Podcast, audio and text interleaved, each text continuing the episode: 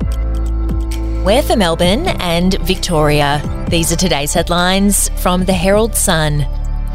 A top doctors warned the waiting time crisis at emergency departments will continue for weeks after sick kids queued up for almost nine hours Monday night at the Royal Children's Hospital. The hospital was forced to implement disaster preparation protocols as demand exceeded capacity. It follows months of extremely high demand at the hospital, with Australian Medical Association Victoria President Dr. Roderick McRae warning hospital numbers will rise for two to three weeks following COVID and influenza's peak said to have been at the end of July. The situation at the Children's Hospital had improved by Tuesday morning, but its emergency department tracker was still set to extremely busy, the highest setting, on Tuesday evening. And to read more on the issue, you can take out a subscription at heraldsun.com.au or download the app. Tutoring companies are scamming parents out of hundreds of dollars for NAPLAN preparation, despite official advice telling students not to study for the standardised test. In what educators have branded a monumental waste of time, the Herald Sun has seen dozens of social media advertisements from tutors in Victoria listing the test as their area of expertise. Official guidelines for the nationwide assessment state the best way for children to prepare is to simply do their best on the day. The next round of the assessment not until May next year, but the ads are already targeting parents on social media. We'll be back after this. News doesn't have to be boring. The Brits have given Prince Harry a new nickname after yet another tell all interview. Oh, God, is it the Ginger Whinger?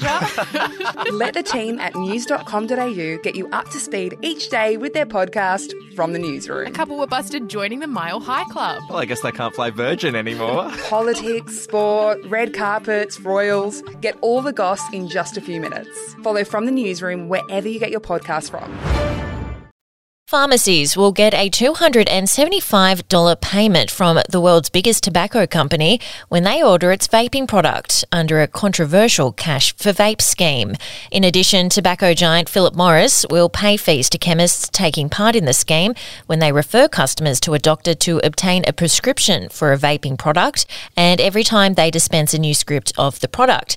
The payments are outlined in a leaked invitation to chemists to take part in the scheme. The secret incentive been slammed by leaders at QUIT, the AMA, and the RACGP. And millions of Australians face earning just 0.35% or even less on savings accounts offered by major banks. The shock results follow Treasurer Jim Chalmers urging major financial institutions see the need to pass on rate rises to savings products.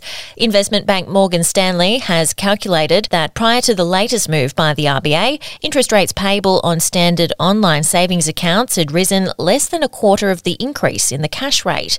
Morgan Stanley said this was earning big banks an extra $600 million a month.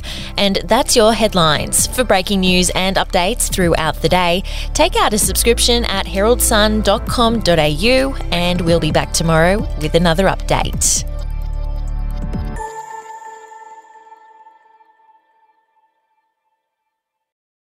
I'm Andrew Rule, the host of the podcast A Life and Crimes. Here are some of the things that we've been talking about the last few weeks. The brutal truth is that when you start looking at it, they always kill or injure a lot more than each other. The professional hitman used to be a professional hitman. Evil strikes in all forms, but particularly as stupidity. Life and Crimes is available wherever you get your podcasts.